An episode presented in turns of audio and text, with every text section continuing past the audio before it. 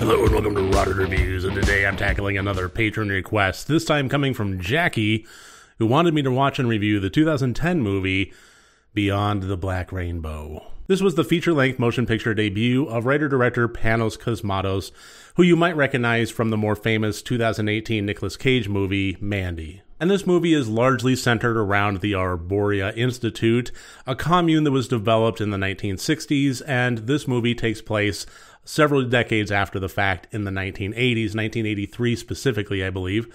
And it's kind of uh, a shell of its former self. The reins of power have been handed over from the founder of Dr. Mercurio Arboria to the now administrator of Barry Nile. And at the moment, it seems like the only practical application this institute serves is the frequent daily interviewing of a young girl kept in seclusion there. I would get into more of the plot, but it's honestly really not the point of this movie.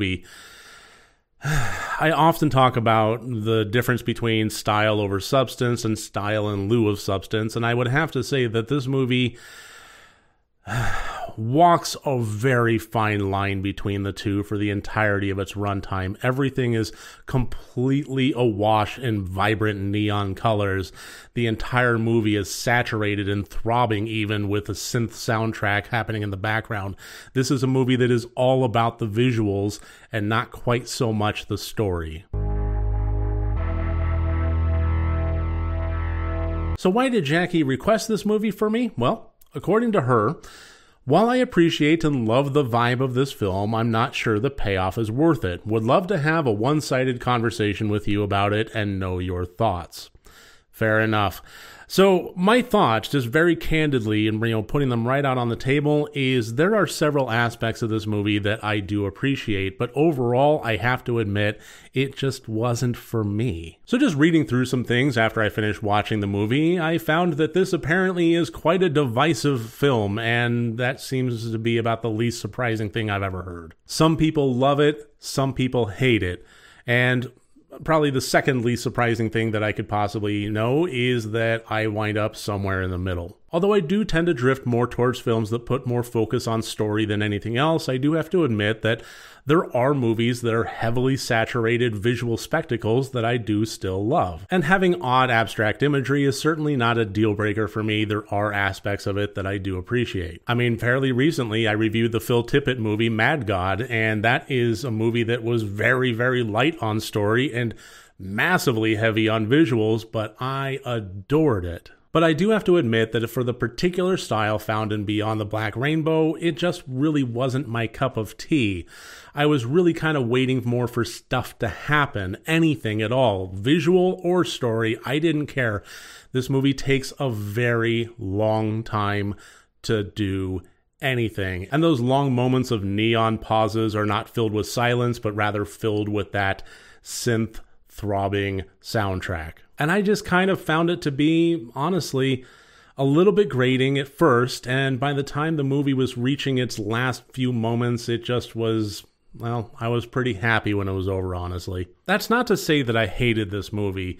I'm kind of really walking a bit of a tightrope here because, like I said, there are aspects of this that I do appreciate. This was beautiful. It was technically really interesting in some places. It just took a long while to get there with some very long beats in between.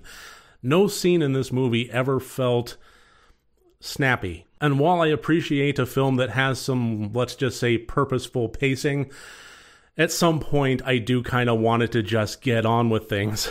but one of the things that I do appreciate, I kind of had to really kind of think about for a while, and it really does kind of call to mind the odd abstract visual nature of some of the more challenging midnight films of our entire cinematic history. Myself, I'm a big fan of Eraserhead, and I would have to say that Beyond the Black Rainbow kind of, well, it brought up some thoughts of Eraserhead as I was watching it. And I'm not saying that this movie reached the level of artistic merit that the David Lynch film has, but it did draw to mind those challenging midnight movies, uh, midnight theater showings, and the cult like status that grows underneath the film's very own feet. And it kind of seems like we're having a bit of a lack of that these days. And so when I see a movie that does kind of bring those things to mind, those challenging visual aspects that uh, really put some pressure on the audience to try and find the beauty within and not just focus on the oddities and the abstract nature of it. Ah, I have trouble seeing it as a negative thing. But at the same time, I also have to admit very freely and honestly that this was a movie that lulled me almost asleep in places. There seems to be a bit of a trapping these days where if somebody walks away from a film or an art piece that doesn't personally resonate with them, that they can't find anything good about it. And I think that that's folly. I think that it's perfectly all right to say that, you know, it didn't land, it didn't resonate but you did find aspects of it that were beautiful, and that's the boat that I find myself in. A lot of the complaints that I had about the movie Mandy, I also have about this film.